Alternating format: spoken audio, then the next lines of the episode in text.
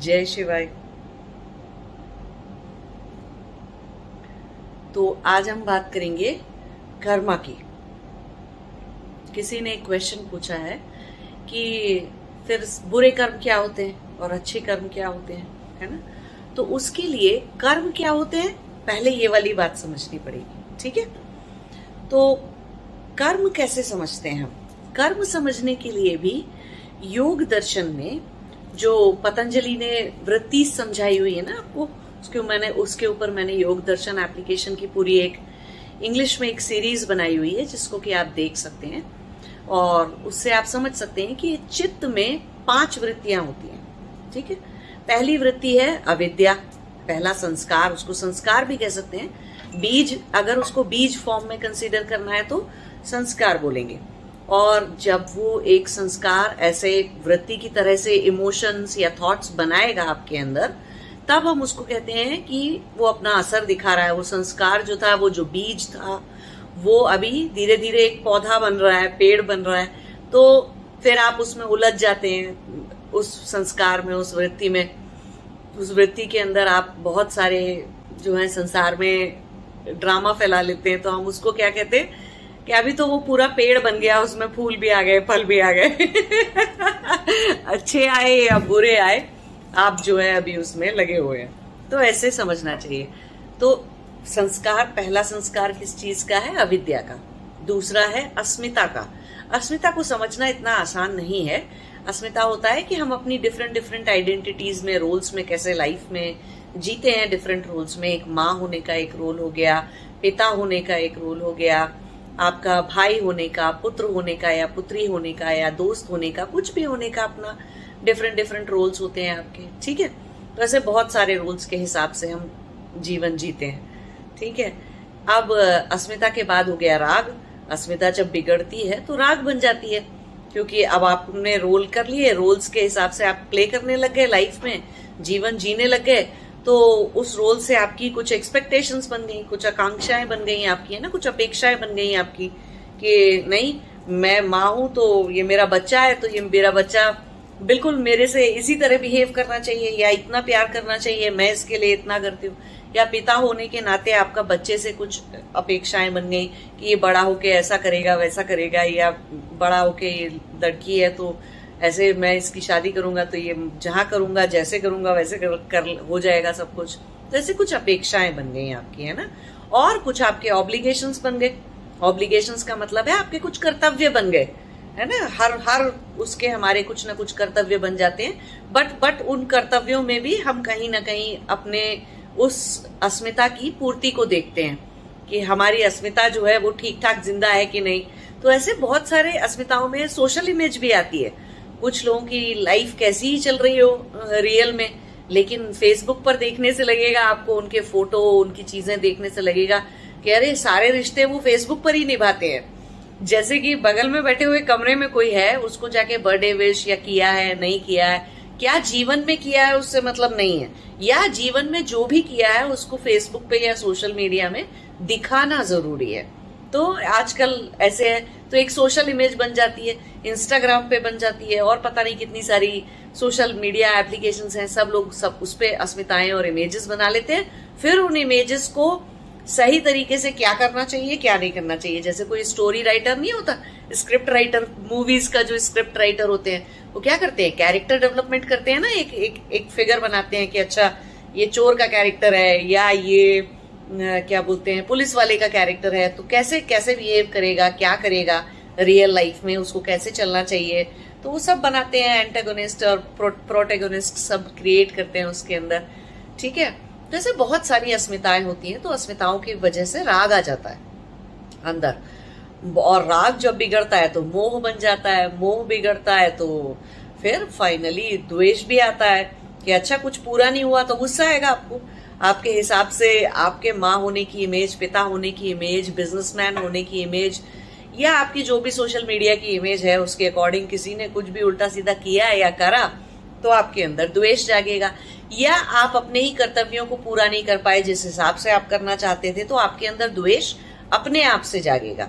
द्वेष बिगड़ेगा तो क्रोध बन जाएगा, है ना? वो क्रोध पहले तो दूसरों पे आएगा कि बताओ, मैं इतना कुछ करता हूँ, सामने वाला और ये लोग मेरी सुनते नहीं है या मेरे हिसाब से चलते नहीं है मेरे हिसाब से करते नहीं है तो पहले तो वो क्रोध ऐसे बाहर रहेगा फिर वो क्रोध अपने आप पे आएगा कि शायद मुझमें ही कोई खराबी होगी इसलिए जो है मुझे कोई प्यार नहीं करता या मुझे कोई ध्यान मेरे ऊपर कोई ध्यान नहीं देता मुझे मेरा कोई कहना नहीं सुनता मेरी कोई इज़्ज़त नहीं करता है ना? तो ये सब चीज़ें हैं तो इस तरह से आ, बहुत सारा द्वेष बनेगा। द्वेष फाइनली बिगड़ेगा तो भय बन जाएगा ठीक है? तो वो भय हो गया कि भय फिर खो देने का? क्या हुआ अगर मेरा बच्चा खो गया या चला गया या कुछ हो गया उसको या मेरी संपत्ति धन संपत्ति चली गई या मेरे रिश्ते खो गए, जिससे भी प्यार है या कुछ भी है, वो सब कुछ अगर खो गया तो क्या हो गया, क्या होगा? ये मेरा शरीर खो गया या शरीर चला गया, तब क्या होगा? ऐसे बहुत सारे भय आ जाते हैं अंदर, ठीक है? तो पाँच संस्कार जो होते हैं, उनको हम कैसे गिनते हैं? अविद्या अविद्या जब बिगड़ती है तो बन जाती है अस्मिता। अस्मिता जब बनती है तो राग बन जाता है। राग जब बिगड़ता है तो द्वेष बन जाता है। द्वेष जब बिगड़ता है तो अभिनिवेश बन जाता है। अभिनिवेश का मतलब हो गया डर। तो ये पाँच हमारे संस्कार हैं और ये पाँच तरह की वृत्तियाँ हमारे अंदर चल रही हैं। तो अगर कोई इंसान चेतन है, पूरी फुल कॉन्शियसनेस में है फुल चेतना में है वो तो वो क्या कर रहा होगा ज़्यादा से ज़्यादा? फुल चेतन इंसान। या तो वो अपने सामने उसके अगर कोई काम है, कहीं जाना है, कोई प्लानिंग करनी है उसके लिए, कुछ बुकिंग करनी है, खाना बनाना है, झाड़ू लगाना है क्लीनिंग करना है, या नहाना है, या धोना है, ऐसे कुछ कर रहा होगा, है ना? या कोई क्रिटिकल एनालिसिस करना है, या कुछ पढ़ाई करनी है तो पढ़ाई पे ध्यान है, पढ़ रहे हैं बैठ के तो वो सब चीज़ें कर्मा नहीं होती। एक इंसान चेतन होने के टाइम पर जो भी करता है, अपनी चेतना से जो भी करता है, उसे हम क्रिया कहते हैं कर्म नहीं। कर्म सिर्फ़ वो है, जो कोई भी मनुष्य तब करता है, जब वो चेतन नहीं होता, उसकी चेतना लुप्त हो जाती है। क्यों? कि कोई ना इन पाँच में से कोई ना कोई वृत्ति आपके अंदर उठ के भयंकर विचार बना रही है और तरह तरह की भावनाएँ बना रही है। अब एग्ज़ाम्पल से कैसे समझ सकते हैं इस चीज़ को? चलिए सबसे नीचे से चलते हैं। मान लीजिए आपके अंदर भय की वृत्ति बहुत ही तेज ज़ोर मार के चल रही है और आपकी अभी चेतना बिल्कुल लुप्त है और आपके सामने आजकल आपकी लाइफ में सिचुएशन चल रही है कि आपको नौकरी बदलनी है, जगह बदलनी है और एक देश से दूसरे देश जाना है या एक सिटी से दूसरे सिटी में जाके सब कुछ फिर से सेट करना है, कहीं दूर कहीं नौकरी मिल रही है। लेकिन अगर भय की वृत्ति आपके अंदर हावी है तो क्या आपको लगेगा, पता नहीं, अभी मैं जहाँ हूँ, वही ठीक है। मैं वहाँ पे जाके क्या करूँगा या क्या करूँगी? कैसे होगा ये और कैसे होगा वो? और कहीं वो चला गया उस नौकरी के भरोसे में, मैं गया और उन्होंने चार दिन बाद मुझे निकाल दिया। तो ये जो मेरे हाथ में अभी दस साल की पुरानी मेरी नौकरी चल रही है, मैं, मेरे हाथ से ये भी चली जाएगी। तो जो है, अब मैं क्या करूँ? और मैं मना कर देता हूँ, नहीं जाता हूँ। या दूसरे देश में जाने से इतना पैसा खर्च होगा और ये सब चला गया, या मैं वहाँ पे कोई नौकरी नहीं ढूंढ पाया जाने के बाद, तब मैं क्या करूँगा? मैं पढ़ पढ़ नहीं पाया या कोई बात हो गई, और वहाँ पे तो कोई मेरे रिश्तेदार और कुछ नहीं होगा तो सब कुछ कैसे होगा? तो मैं मना कर देता हूँ, मैं नहीं जाता हूँ, मैं यहीं रह जाऊँगा। ये भय की वृत्ति से लिया हुआ डिसीज़न हो गया। ये कर्म हो गया। और आपने बाकी सब लोग जो इतने खुश थे, आपके साथ जाना चाहते थे, आपके परिवार वाले या कुछ भी जो आपको कह रहे थे, आपने उनको भी कंट्रोल करना शुरू कर दिया। नहीं नहीं, तुम भी मत जाओ, तुम भी मत करो, ऐसा मत सोचो, वैसा मत सोचो, ये हो जाता है, वो हो जाता है। पता नहीं, क्योंकि आपके दिमाग में तो भय हावी है है ना? तो आपको सब तरफ़ कुछ ना कुछ इमेजिनर इमेजिनरी या ऐसे काल्पनिक नुकसान जैसा दिखाई दे रहा है है ना? कि ये नुकसान हो जाएगा, वो नुकसान हो जाएगा। तो लाइफ में आगे कैसे जाएँगे, है ना? कितने सारे लोग होते हैं, अभी मैंने देखा गंगा में, यहाँ पे ऋषिकेश में, गंगा में डुबकी लगाने के लिए आए होते हैं, लेकिन बहुत सारे लोग रस्सी लगी हुई है, वहाँ पर एक लोहे की चेन लगाई हुई है घाट के ऊपर। लेकिन इतने डर रहे हैं, इतने डर रहे हैं, जबकि गंगा नो डाउट गंगा बहुत तेज बह रही है घाट के ऊपर। लेकिन इतना आसान नहीं है एडल्ट आदमी का बह जाना, कोई बच्चा है तो समझ में आता है। लेकिन वो उतर ही नहीं रहे नीचे जा ही नहीं रहे, डुबकी लगा ही नहीं पा रहे पैर गीले कर रहे हैं अपना और हट जा रहे हैं वहाँ से। क्यों? पानी में उतरने से, क्योंकि पानी में नीचे दिखाई नहीं दे रहा। है नीचे रेत है, पत्थर है, और बाकी लोग खड़े हुए हैं। ये देखकर भी कि बाकी लोग खड़े हुए हैं, वो नहीं उतर रहे हैं। क्योंकि कोई इमेजिनरी भय भय की वृत्ति हावी है कि कहीं उतरे, फिसल गए, डूब गए, मर गए तो क्या होगा? है ना? तो ऐसे भय का तो कोई इलाज नहीं है। फिर कोई सड़क रोड पे जा रहा है तो रोड पे जाते वक्त भी बहुत सारे लोग जो हैं, वो अपना चलते रहते हैं अपना रोड के ऊपर। एक्सीडेंट भी हो सकता है तो क्या रोड पे नहीं जाएँगे? जाएँगे ना। लेकिन किसी इंसान में अगर वो भय की वृत्ति हावी हो जाएगी तो नहीं जाएगा। रोड पर भी जाना छोड़ देगा। ड्राइव ही नहीं करते बहुत सारे लोग। क्यों? भय की वृत्ति इतनी हावी है। फिर कुछ कुछ लोग अकेले नहीं रह सकते कि मैं अकेले सो नहीं सकता, अकेले रह नहीं सकता। मेरी मम्मी होनी चाहिए, मेरे पापा होने चाहिए, या कोई दोस्त होना चाहिए, या मेरी पति या पत्नी के साथ ही जाएँगे, कहीं भी जाएँगे। अकेले डर रहे हैं कुछ भी करने से, कहीं भी जाने से, जीवन में कुछ भी उठाने से। क्यों? भय की वृत्ति इतनी प्रबल है अंदर से। चेतना नहीं है। अगर इस टाइम पे जब ये सारी चीज़ें, मान लीजिए भय आया। ठीक है? अब भय आया, लेकिन आपकी चेतना साथ में आ गई।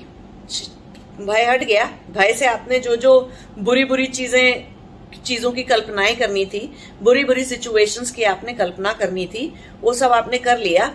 लेकिन आपने क्या किया कि आप जो है, अपना चेतन हो गए उस टाइम पे। तो चेतन होने से क्या होगा? आप सोचोगे अच्छा ठीक है, ऐसे तो बहुत सारे डर आते रहते हैं दिमाग में। ठीक है, जाएँगे, करेंगे, देखेंगे। रिस्क लेने की भी तो एक एबिलिटी होती है, नहीं तो कभी कोई बिज़नेस ही नहीं करेगा। जब तक कि उसके पास करोड़ों रुपए नहीं है, वो करोड़पति अरबपति नहीं है। बिज़नेस करने नहीं जाएगा बेचारा, फिर भी जाते हैं ना कितने सारे लोग। कुछ ना कुछ छोटा शुरुआत करते हैं ना लाइफ के अंदर कहीं ना कहीं।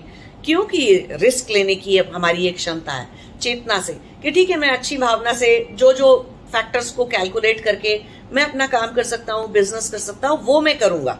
मैं अपनी तरफ़ से जो ठीक कर सकता हूँ, जो करूँगा, लेकिन अब उसका क्या क्या रिज़ल्ट आएगा? वो चलता है, नहीं चलता है? देखेंगे छह महीने बाद साल भर के बाद पंद्रह दिन के बाद देखेंगे अपना जितना भी समय है उसमें। लेकिन डर डर आ गया, ठीक है, वो कोई बात नहीं। लेकिन रुकेंगे नहीं, ठीक है? अगर वो नदी में, गंगा के घाट पे नहाने के टाइम पे चेतना जागृत हो जाती तो क्या बोलते? कि चलो ठीक है, डर तो आ रहा है, दिखाई नहीं दे रहा है नीचे और गंगा तेज भी बहुत बह रही है। लेकिन कोई बात नहीं, बाकी लोग भी तो खड़े हैं। बाकी लोग भी तो खड़े हैं, उसके, उनके पाँव तले भी तो ज़मीन है ना, और सिर्फ़ कमर तक पानी है या घुटने तक पानी है। तो चलो, मैं भी जाते हैं। मैं भी जाके देखूँगी, मैं भी लगाऊँगी डुबकी और मैं भी खड़े होंगे। और चेन है पकड़ने के लिए तो कोई इतनी डर की बात नहीं है, चेन पकड़ के करूँगी अपना। तो जा सकते थे ना, लेकिन नहीं। तो कर्म कहाँ पे हो जाता है? इसमें से कर्म क्या हुआ? जब चेतना नहीं थी और भय की वृत्ति चले जा रही थी तो कर्म क्या है? कर्म है भय की वृत्ति को पूरी तरह से दृढ़ करते चले जाना। आपके सारे मन, वचन, कर्म से आपने भय को जी लिया। पानी में उतरे नहीं। जहाँ कोई नौकरी मिल रही थी या कुछ करने जाना था, गए नहीं। कहीं कोई लाइफ में बिज़नेस स्टार्ट करना था, कुछ चीज़ें करनी थी, फिर डर गए, नहीं किया। कोई रिश्ता छूट ना जाए या कोई मेरी इमेज खराब ना हो जाए तो सच बोलना चाहिए था, लेकिन नहीं बोला, क्योंकि भाई की वृत्ति हावी थी। है ना? सच्चाई से जीना चाहिए था, लेकिन सच बोलने से डरते हैं। फल, इसको बुरा लग जाएगा, उसको बुरा लग जाएगा। अरे, लगने दीजिए। आपका सच था आपको बोलना चाहिए था, है ना? लेकिन नहीं बोलते, चुप रह जाते हैं बहुत सारी जगहों पे। तो भय की वृत्ति को जी लेना, मन वचन कर्म से, भय की वृत्ति को जी लेना, उसको हम क्या कहते हैं? अब ये कर्म हो गया। अब द्वेष के कर्म उठाते हैं। मान लीजिए द्वेष हावी है तो आपको कैसे कैसे ख्याल आने लग जाएँगे? दस साल पहले, या ये इंसान हमेशा मुझसे ऐसे ऐसे ही बर्ताव करता है ये इंसान, ऐसे ही ऐसे ही बिहेव करता है। मेरी कोई इज़्ज़त नहीं करता ये इंसान, ये व्यक्ति, और ये मेरे को हमेशा उल्टा सीधा बोलता है, ऐसे ऐसे ख्याल आएँगे। या कोई बच्चा है, अब छोटी सी बात पूछने आया आपसे, या छोटी सी उसकी कोई गलती है, और आपने तो पूरा ही उसके ऊपर क्रोध कर डाला। इतना ज़्यादा क्रोध कर दिया जिसकी ज़रूरत नहीं थी। बच्चे हैं, गलती तो करेंगे, है ना? एक बार, दो बार, चार बार, छह बार, आठ बार करते ही जाएँगे और हमारा काम है, हम अगर माता पिता हैं तो हमारा काम है, वो धीरे धीरे धीरे धीरे बताते जाना कि ये गलत है, ये गलत है, ये गलत है, ये गलत है। जितनी शांति से वो बार बार गलतियाँ कर रहे हैं, उतनी शांति से हमको आराम से बताते जाना है कि देखो ये गलत है, इससे तुम्हारा ये नुकसान हो सकता है। सुनेंगे सुनेंगे, नहीं तो हो ही जाएगा नुकसान, तब समझ जाएँगे। ठीक है, अब सारी चीज़ें तो थ्योरी से तो नहीं लाइफ को जीने के पाठ नहीं पढ़ाए जा सकते ना, जी कर ही सीखा जा सकता है जीवन को। तो अब, लेकिन द्वेष है आपके दिमाग में तो अब आप छोटी छोटी बातों पे गुस्सा कर रहे हैं। नहीं तो अपने ऊपर गुस्सा कर रहे हैं बैठे बैठे मुझे जीवन में ये नहीं मिला, मुझे ये नहीं मिला, मुझे ऐसा नहीं हुआ। इन लोगों ने मुझे प्यार नहीं दिया, इन लोगों ने मुझसे रिश्ता बना के नहीं रखा, इन लोगों ने मुझे इज़्ज़त नहीं दी, ये हो गया, वो हो गया, ऐसी चीज़ों पे द्वेष आता रहेगा। नहीं तो कोई भी ऑफ़िस के अंदर या कहीं पे भी कोई काम कर रहे हैं लोग आपके साथ, आप उनके ऊपर गुस्सा करते रहेंगे, छोटी सी बात पे गुस्सा करते रहेंगे, है ना? बिना जाने समझे कि अच्छा ठीक है आपने कोई काम दिया था 80-90 परसेंट वो ठीक ही हो गया है, कोई बात नहीं 100 परसेंट नहीं भी हुआ तो 80-90 परसेंट ठीक हो गया है तो बस ठीक है अभी, उतना उतना एक्सेप्ट करके चलो अभी दूसरा काम करेंगे। ये वाला काम खत्म हो गया है ना, लेकिन नहीं, जो एक परसेंट काम रह गया, दस परसेंट रह गया, नहीं ठीक से हुआ, उसको इशू बना के आपने बहुत चिल्ला दिया। ऐसा मैंने बहुत सारे पति पत्नियों के बीच में भी देखा है कि कितना ही काम कर लें घर में एक दूसरे के लिए, अगर एक छोटी सी चीज़ रह गई है तो दूसरा उसके ऊपर चिल्ला रहा है या गुस्सा हो रहा है या उसको सुना रहा है या उसकी ऐसे लिस्ट जैसी बनाती जा रहा है, तुमने परसों झाड़ू लगाई थी तो इतना सा कूड़ा रह गया था या तुमने सफ़ाई करी थी तो ये रह गया था। जब तुमने घर में ये जमाया था तो ऐसा रह गया था, वैसा रह गया था। नहीं, इतना इतना नहीं कर सकते कोई भी इंसान हंड्रेड परसेंट किसी चीज़ को करेगा, ऐसा एक्सपेक्ट करके अगर हम जी रहे हैं तो ये हमारी गलत गलत मानसिकता है। तो अगर आपके ऊपर द्वेष हावी है तो आप ये सब किए चले जा रहे हैं। तो ये क्या है? बुरा कर्म ही है? ये सब बुरे कर्म है। लेकिन अगर आपके मन में द्वेष आ रहा है और आपको थोड़ा सा चेतन हो गए आप उस टाइम पे है ना? आप, आपने पकड़ लिया उसको कि अरे ये मैं बेकार में गुस्सा कर रहा हूँ। तो आप जो है गुस्सा करने के बजाय कि अरे 80 परसेंट काम हुआ है अब द्वेष जागा। कि वो 20 परसेंट क्यों नहीं किया? वो भी कर देना चाहिए था। लेकिन आपके अंदर उसी वक्त चेतना आ गई। तो आप कह रहे हो अच्छा 20 परसेंट नहीं हुआ। चलो, कोई बात नहीं, ऐसा करते हैं 20 परसेंट मैं तुम्हारे साथ करवाता हूँ। या, चलो, मैं तुमको इतना एक्स्ट्रा वक्त और देता हूँ, तुम ये 20 परसेंट काम भी कर लो, क्योंकि वो अपन को करना ज़रूरी है। हमको करना ज़रूरी है, हमको पूरा हंड्रेड परसेंट किए बिना काम नहीं चलेगा तो मैं तुमको थोड़ा सा एक्स्ट्रा टाइम देते हैं, और तुमको कोई मदद चाहिए तो वो भी देते हैं, और तुमको ज़्यादा आदमी चाहिए काम करने के लिए तो वो भी देते हैं, लेकिन चलो, ऐसे करते हैं बैठ के। ठीक है?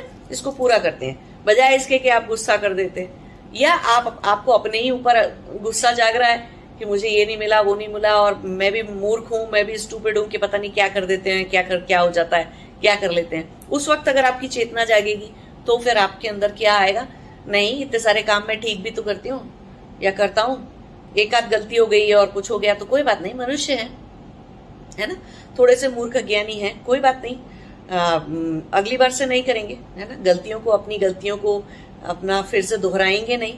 तो चल जाता है ऐसे गुस्सा करने की कोई बात ही नहीं है दुखी होने की कोई बात ही नहीं है। ठीक है किसी ने आपको कुछ बुरा बोल दिया और वो बुरा ही बोलते रहते हैं। तो वो भी सोचने का इतना नहीं है वो उनके अंदर उतना सोचिए कितना द्वेष बन गया होगा उनके अंदर कि उनके किसी के मुँह से प्यार के दो शब्द निकलते ही नहीं है।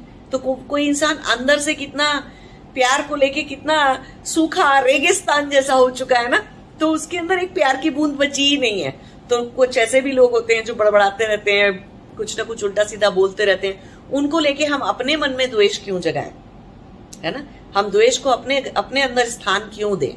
तो वो हम चेतना से अपना कर सकते हैं। लेकिन नहीं अगर आपने द्वेष हावी है और आपको जो मन में आ रहा है आप कर रहे हैं क्रोध कर रहे हैं चिढ़ रहे हैं अपने अंदर भी चिड़चिड़े हुए, हुए जा रहे हैं इस पे विश्वास नहीं करते उस पे विश्वास नहीं करते इस पे क्रोध करते हैं उस पे क्रोध करते हैं हर छोटी बात पे आपको क्रोध आता है। चिड़िया बोले तो आपको गुस्सा आता है, घर में कोई बोले तो आपको गुस्सा आता है, बाहर कोई काम ना करे तो आपको गुस्सा आ रहा है, अंदर कोई घर में काम ना करे उस पर गुस्सा हर वक्त आपको गुस्सा आए चला जा रहा है। तो द्वेष की वृत्ति आप जिए जा रहे हैं। मन, वचन और कर्म से द्वेष की वृत्ति को प्रबल बना रहे हैं आप। तो ये कर्म है, ये बुरा कर्म है अब। ये सब कुछ बुरा कर्म था। कर्म, मन, वचन और क्रिया से, हाथ पैरों से, कर्मा से, एक्शन से हर तरह से होता है। तो ये सब जो अभी मैंने भय का एग्ज़ाम्पल दिया, ऐसे द्वेष का एग्ज़ाम्पल दिया, ये सब कुछ उठ के आपके कार्मिक वेयर हाउस में जा रहा है। आपके कर्माशय में जा रहा है ये सब कुछ। लेकिन अगर आप चेतन हो जाते और अपने आप को रोक लेते, नहीं नहीं, मैं क्यों गुस्सा कर रहा हूँ? अब कर्म नहीं हो रहा। या आप उस इंसान की मदद कर देते। अच्छा कोई बात नहीं, तुमने 80 90 परसेंट काम कर लिया। चलो 10 20 परसेंट हम मिलके करेंगे या तुमको कोई मदद चाहिए या तुमको कोई टाइम एक्स्ट्रा चाहिए तो वो ऐसे करेंगे। अब ये कर्म नहीं है। ये कर्माशय में जाने वाला कर्म नहीं है। तो जो कर्म कर्माशय में नहीं जाते, उनको हम क्रिया कह देते हैं। क्यों? कि वो एक चेतन इंसान का स्वरूप है। वो एक चेतन इंसान की जीवन शैली है। वही कर्मयोग भी है।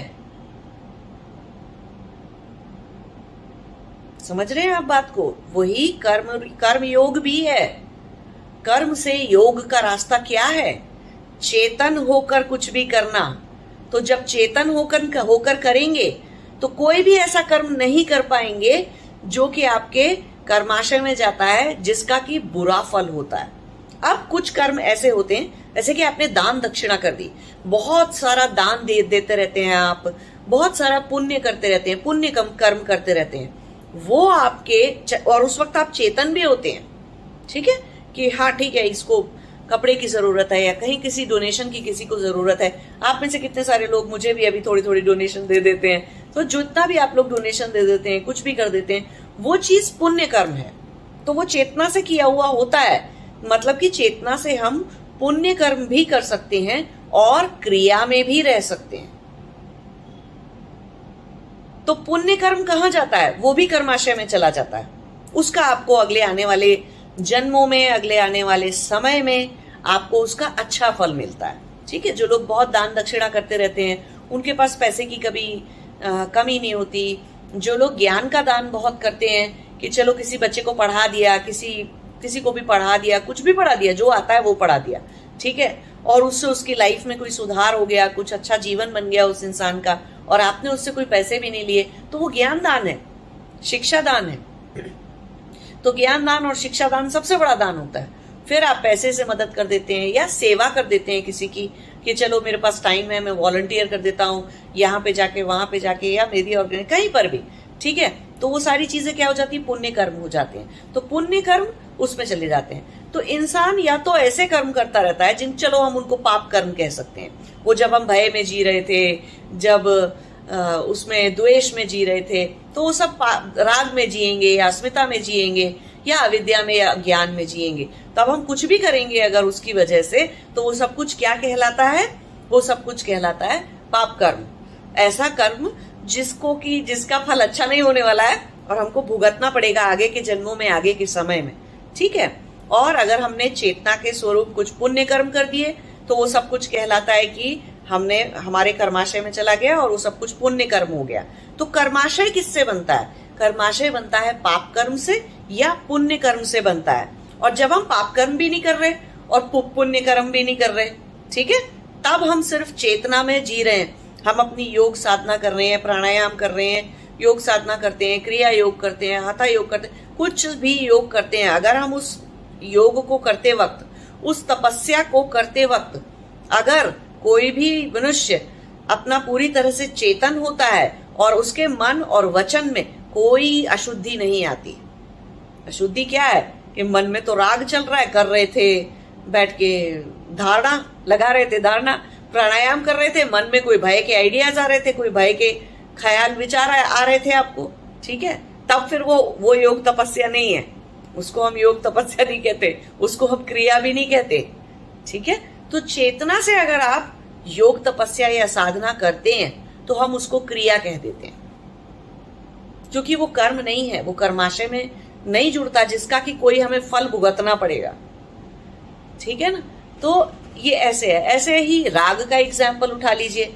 मोज, अभी मैंने भावनाओं के ऊपर एक पीछे हिंदी में एक भावनाएँ कैसे काम करती हैं और कौन सी भावना कहाँ पे आती है और भावनाओं के साथ कितना खेल खेला जा सकता है, उसके ऊपर मैंने एक वीडियो बनाया था ना। ध्यान से देख सकते हैं आप उस वीडियो को तो उससे आपको समझ में आ जाएगा कि राग होने से इंसान कैसे कैसे कर्म कर सकता है।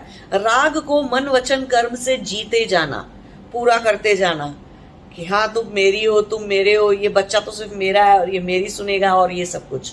तो ये राग से होने वाले, उत्पन्न होने वाले काम है, कर्म है। राग से ऐसी चीज़ें भी आ जाती हैं कि मुझे अपने पैसे से किसी को राग हो जाता है, किसी को अपने गाड़ी से हो जाता है, बहुत ज़्यादा कार से, किसी को अपना जो भी कार है, बाइक है, साइकिल है उससे राग हो जाता है। कुछ लोगों को तो अपने तरह तरह के अपने कपड़ों से राग हो जाता है कि नहीं, ये कपड़ा मैं किसी को नहीं दूँगा, ये बीस साल से ये टी शर्ट मैं पहन रहा हूँ, ये मेरी ही है। बस बीस, अगले बीस तक और पहनूँगा। तो ऐसे राग है किसी छोटी छोटी चीज़ों से।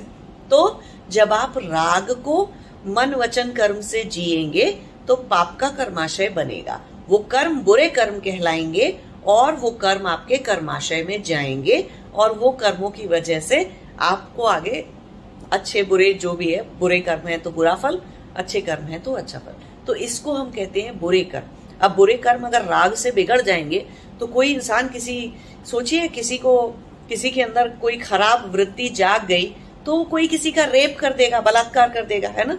या कोई किसी को कमरे में बंद करके या जीवन में अपने बाँध बूंद के बिठा लेगा उसको, कि नहीं, तुम तो मेरी हो, कहीं जाओगी ही नहीं, और तुमने किसी से भी बात करी, तुम तुम्हारा खून कर दूँगा तो खून कर भी देते हैं, है ना?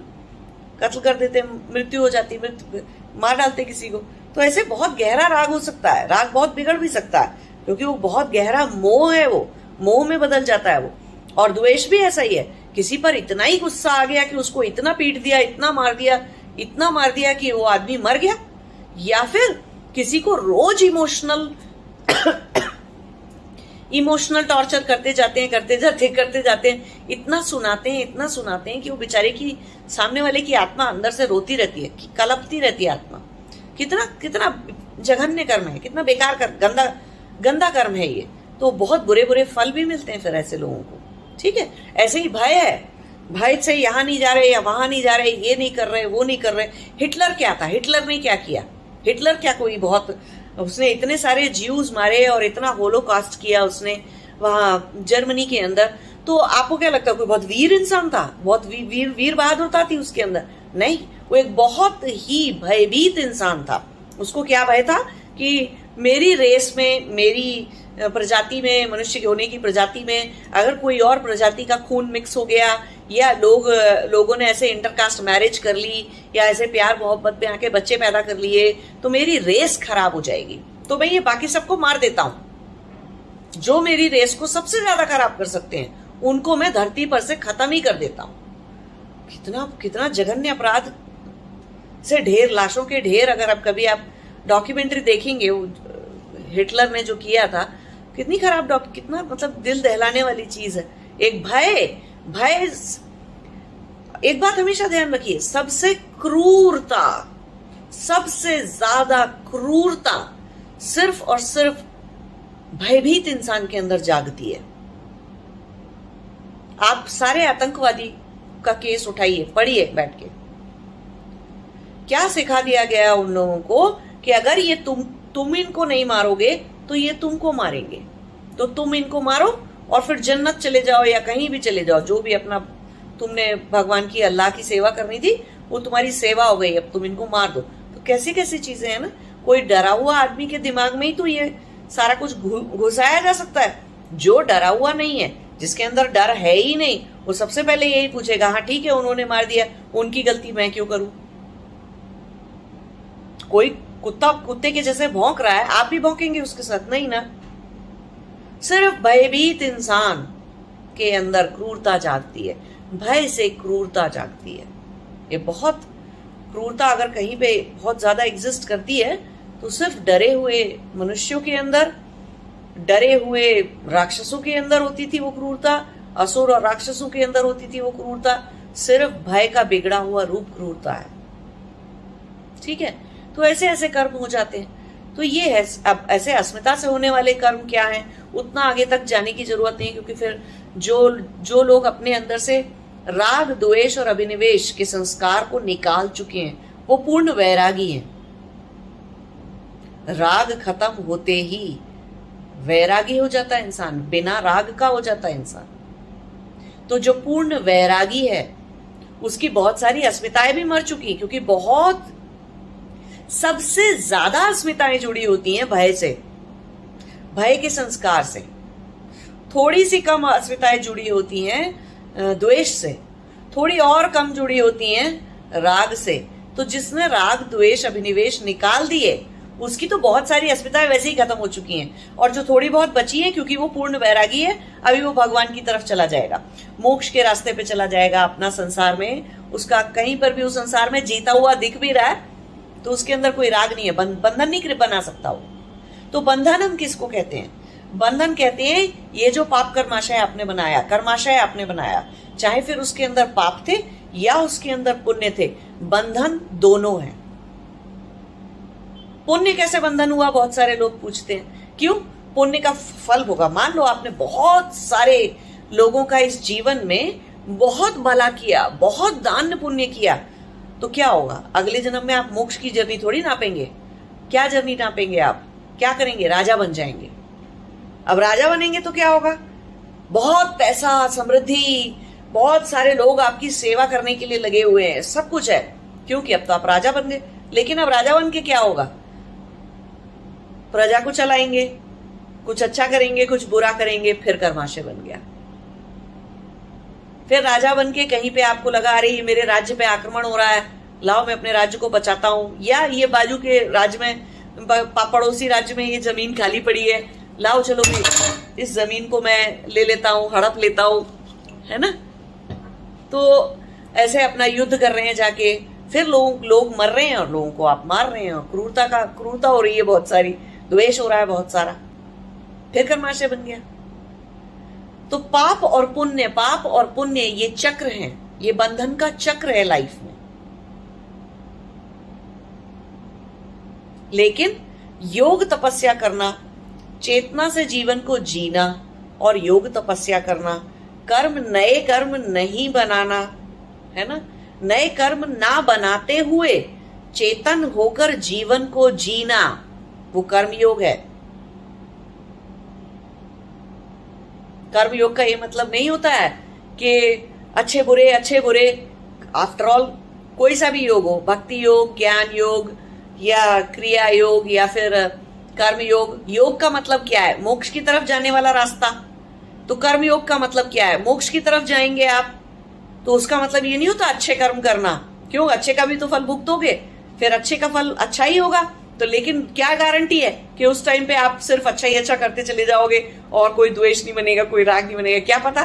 बने तो राजा थे या कुछ भी बने थे अच्छा आदमी, बड़ा आदमी, या कोई बहुत कार थी, बहुत सब कुछ, घर धन धन धान्य, संपत्ति थी, लेकिन मन में लालच आ गया आप चला ना जाए, भय आ गया तो क्या करोगे? तो साइकिल तो नहीं छूटेगी ना, बंधन तो नहीं टूटेगा ना? तो इसलिए किसी भी योग का रास्ता मोक्ष की तरफ़ जाता है तो कर्म योग का रास्ता भी मोक्ष की तरफ़ ले जाएगा। तो उसका मतलब क्या है? चेतन होकर कर्मों को ना बनाना, नए कर्म नहीं बनाना, वो कर्म योग है। और कर्म कब नहीं बनेंगे? जब आप पूर्ण चेतना से जीवन को जिएँगे। है ना? मैंने चेतना के ऊपर भी एक वीडियो बनाया था हिंदी में। उसको भी समझिए कि चेतना क्या होती है। ठीक है? और फिर उसके बाद चेतन होकर कर्म करना, और जितने टाइम चेतन होकर कर्म कर रहे हैं, नए कर्म नहीं बना रहे। अच्छे भी नहीं और बुरे भी नहीं। कभी आप योगी को देखते हो, कभी किसी योगी, साधु, तपस्वी को आप देखते हो, वो संसार का भला करने नहीं निकलता। वो पहले, क्योंकि उसका पहला कर्तव्य किसी भी आत्मा का, पहला कर्तव्य क्या है? आत्मा को परमात्मा से जोड़ देना। क्योंकि जब वो जोड़ देगा और उसकी अपनी समाधि लग जाएगी, तब वो इतना सक्षम हो जाएगा कि उसको पता होगा कि संसार में किसकी मदद करनी है और किसकी नहीं, कब करनी है और कब नहीं, और कैसे करनी है और कैसे नहीं। तब उसके पास अपने अंदर अपना कोई दुख नहीं होगा अपने कोई कर्म और कोई चीज़ बची नहीं होगी निपटाने के लिए तो वो सबसे ज़्यादा सक्षम इंसान होगा कि अब वो दुनिया में सबकी मदद कर सकता है। लेकिन जब कोई योगी है तपस्वी है या कर्म योगी है या भक्ति योगी है या क्रिया योगी है या ज्ञान योगी है कोई भी तरह का योगी है अगर वो तब तक वो पाप और पुण्य दोनों पर ही दो, रोक लगाता है। किसी भी तरह का कर्म करने से वो रुक जाता है। किसी भी तरह का कर्म नहीं करता वो। इसका मतलब ये नहीं है कि रास्ते में कोई गिर गया तो हम उसे उठाएँगे नहीं। उठा देंगे। हमारे सामने ही कुछ आ जाएगा तो कर देंगे मदद उसकी। लेकिन वो जो फालतू का ड्रामा है एक्स्ट्रा जा जाके दान पुण्य कर रहे हैं, यहाँ चैरिटी वहाँ चैरिटी ये खिला, वो खिला, उतना कर रहे हैं तो वो नहीं करने की ज़रूरत है। लेकिन कर्मयोग भी किसको करना है? अच्छे कर्म भी करने किन लोगों को बंद करने होते हैं? वो जिनके अं-, जो पूर्ण वैरागी हो गए जिनके अंदर से अभिनिवेश द्वेष और राग ये तीन संस्कार बिल्कुल मिट चुके हैं। सिर्फ़ उनको पुण्य करने बंद करने होते हैं। बाकी लोगों के लिए नहीं है ये वाली बात। क्यों? कि जब तक राग है और खेल रहे हो आप राग से तो राग है द्वेष है और भय है तो उसमें अब आप इसका मतलब है आपको कई जन्म लगने वाले हैं। मोक्ष मिलने तक, समाधि मिलने तक आपको कई जन्म लेने पड़ेंगे। तो अच्छा है कि कई जन्म लेने हैं तो अगले जन्म थोड़े से अच्छे तो मिले और अच्छे आपको उस टाइम पे अगले जन्म में अच्छे से लक्ष्मी मिले। लक्ष्मी माँ की कृपा रहे आपके ऊपर, सरस्वती माँ की कृपा रहे आपके ऊपर, ज्ञान मिलता रहे धन धान्य की कोई कमी ना हो आपके पास अच्छा एक अच्छा सा स्वस्थ शरीर मिले आपको, एक अच्छे सुंदर स्वरूप की काया मिले आपको तो सब कुछ मिलने के लिए पुण्य कर्म करने पड़ेंगे ना? तो करते रहिए। जिनके अंदर भी राग, द्वेष और अभिनिवेश की वृत्तियाँ हैं, वो लोग ऐसे कर्म करते रहे जो पुण्य कर्म कहलाते हैं। लेकिन जो पूर्ण वैरागी हो चुके हैं, वो बहुत कम लोग हैं, उसमें कोई कहने वाली बात नहीं है, ऐसे लोग कम हैं। लेकिन फिर भी जितने भी हैं, पूर्ण वैरागी हैं वो तो उनको तो ये तो मैं आपको बता रही हूँ, ये सारा ज्ञान मैं आपको दे रही हूँ। जो पूर्ण वैरागी हो जाते हैं, उनके पास ये ज्ञान ऑलरेडी अंदर से ये ज्ञान उनको होता है। बताना नहीं पड़ता कि कर्म करने से रुक जाओ अब। क्यों? कि अब मोक्ष का रास्ता चल रहा है तो जितने कर्म बचे हैं, उनको खत्म हो जाने दो। उनका प्रभाव, उनका जो भी फल दे, मिलना था आपको अच्छा बुरा, वो सब खत्म होने, हो जाने दो। तो बंधन की कोई चीज़ रहेगी नहीं फिर आपके पास। तो जब समाधि लग जाती है ऐसे लोगों की, तब वो कैसे ज़िंदा रहते हैं अगर कर्म नहीं बचे तो? नहीं, जितने कर्म बंधन बंधन वाले तो सारे कर्म खत्म हो गए, लेकिन फिर भी कुछ कर्म बचे थे जो कि चल सकते हैं, जिससे कि 20 साल 25 साल, ऐसे 30 साल जीवन को चलाया जा सकता है, शरीर को चलाया जा सकता है। इतने कर्म फिर भी अच्छे वाले बच जाते हैं, बिना बंधनकारी कर्म। बंधन बनाने वाले जो कर्म थे, जिनको हम कहते हैं कि भय से किया हुआ कर्म, द्वेष से किया हुआ कर्म, वो बंधनकारी कर्म है। राग से किया हुआ कर्म, अस्मिता विद्या से किए हुए कर्म, वो बंधन बनाने वाले कर्म है। ठीक है? और जो अच्छे कर्म किए थे, पुण्य किए चले जा रहे थे, बहुत सारे, वो भी बंधन बनाने वाले कर्म है। ठीक है? तो वो सारे कर्म जो होते हैं, बंधनकारी कर्म, जिनकी वजह से कि एक आत्मा को दूसरा जन्म लेना पड़ता है, वो सारे कर्म खत्म हो जाते हैं। ठीक है? समाधि लगने वाली आत्मा के। समाधि लग गई। अब बस वो जो नॉन बिना कोई बंधन क्रिएट करने वाले जो कर्माशय बचा रह गया था, जिसमें सिर्फ़ भोग बचा है। अच्छा कह लो, बुरा कह लो सिर्फ़ भोग बचा है और वो भी थोड़ा सा बचा है तो वो थोड़े टाइम के लिए अपना 20-25 साल 30 साल तक निकल जाते हैं। कुछ जिनके पास नहीं होता, उतना भी कुछ निकल जाते हैं। वो समाधि के टाइम पे ऊपर चले जाते हैं। समाधि के टाइम पे शरीर छोड़ देते हैं। और ऐसे लोग भी शरीर, समाधि के टाइम पे शरीर छोड़ देते हैं, जिनके पास ये बिना बंधन बनाने वाला कर्म तो बचे हुए थे, लेकिन उनकी एनर्जी इतनी हाई हो गई उस टाइम पे और किसी ने समझाया नहीं, कोई गुरु पास में नहीं है या कुछ नहीं है तो शरीर छोड़ेंगे ही छोड़ेंगे। ठीक है? क्योंकि बनने वाला कोई कर्म बचा नहीं है। तो दोबारा दोबारा कोई जन्म लेने की ज़रूरत नहीं है।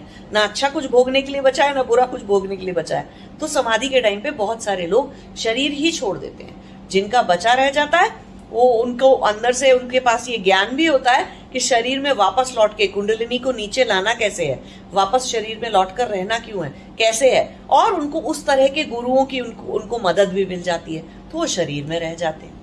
ठीक है? तो ऐसे समझना है आपको कि बुरे कर्म क्या है? जिसको हम पाप का कर्माशय कहते हैं, अच्छे कर्म क्या है? पुण्य का कर्माशय। और कर्माशय में कौन से कर्म जाते हैं? कौन सी चीज़ें हैं जो कर्माशय में नहीं जाती हैं? और वो भी मैंने आपको बता दिया।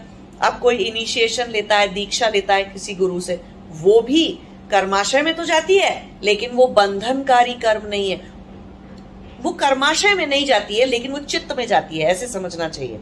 कि आपने कोई दीक्षा ली तो चित्त पे उसका प्रभाव पड़ता है, ठीक है? चित्त में उसका एक इंप्रेशन क्रिएट हो जाता है दीक्षा लेने से। कोई भी आपने नई चीज़ सीखी म्यूज़िक सीखा, कुछ भी सीखा, वो कर्माशय में नहीं जाती वो चीज़ें। उसका चित्त पे संस्कार पड़ जाता है। तो उसकी वजह से क्या होता है? अब आप अगला जन्म लोगे तो वो दीक्षा फलित हो जाएगी। जैसे मुझे पिछले जन्म में मेरे गुरु ने दीक्षा दी थी, इस जन्म में वो फलित हो गई, मैंने पूरा रास्ता नाप लिया अपना, है ना? ऐसे कोई म्यूज़िक सीख के आया तो कुछ बच्चों को आप देखोगे कि पता नहीं कैसे उनको किसी भी इंस्ट्रूमेंट पे बिठाओ। पियानो पे गिटार पे कोई भी इंस्ट्रूमेंट लेके बैठा उनको अंदर म्यूज़िक की पूरी समझ होती है पहले से। और बहुत थोड़ा सा सीखने से बहुत जल्दी बहुत सारा पकड़ लेते हैं वो लोग। मेहनत करते हैं ऐसा नहीं कि मेहनत नहीं होती है उसमें लेकिन संस्कार पिछले जन्म से अगर लाए होंगे किसी भी चीज़ का तो वो भी दिख जाता है। आदतों में जीवन शैली में रहने में जीने में हर तरह का ज्ञान जो आप लेकर आए हैं पिछले जन्म से उसका भी चित्त पे आपके आ, वो है चित्त पे संस्कार पड़ा हुआ है तो वो सारा ज्ञान भी जीवन में दिखता है कि कोई बच्चा बहुत ज्ञानी होता है बचपन से, कुछ बिल्कुल मूर्ख होता है, एक बच्चा बिल्कुल भी झूठ नहीं बोलता है, और एक बच्चा झूठ ही बोलता हुआ पैदा पैदा होता है। ऐसे रहता है ना डिफरेंस दिखाई देता है ना, अंतर दिखाई देता है आपको। तो ऐसे समझना चाहिए कि कर्माशय क्या है, क्रिया क्या है, कर्म योग क्या है, अच्छे कर्म क्या है, और बुरे कर्म क्या है।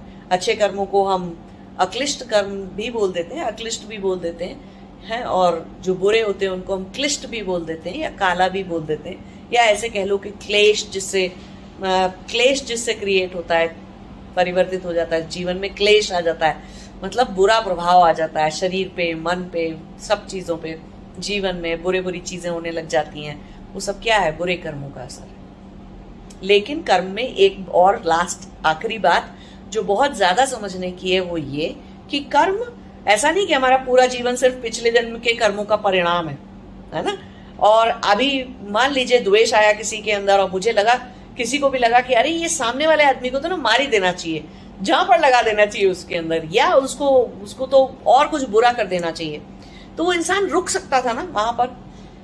द्वेष उतना जागते वक्त अगर किसी के अंदर चेतना जाग जाए तो उतना मारेगा, पीटेगा नहीं ना सामने वाले के को। लेकिन मान लो उसने उस सामने वाले को मारपीट ही दिया और वो मर गया। तो कर्म की स्वतंत्रता थी ना आपके पास। तो किसी ने अब किसी को मार दिया तो ज़रूरी नहीं है कि उस बेचारे इंसान का मरना लिखा था उसके कर्मों के हिसाब से। ऐसा कोई ज़रूरी नहीं है। ऐसा भी हो सकता है कि वो इंसान जो है, उसने सामने वाले ने कोई नया कर्म कर दिया और आके इसको मार दिया। तो ये वाली बात भी आप ध्यान रखिए। ठीक है? नमस्ते। जय शिवाय। oh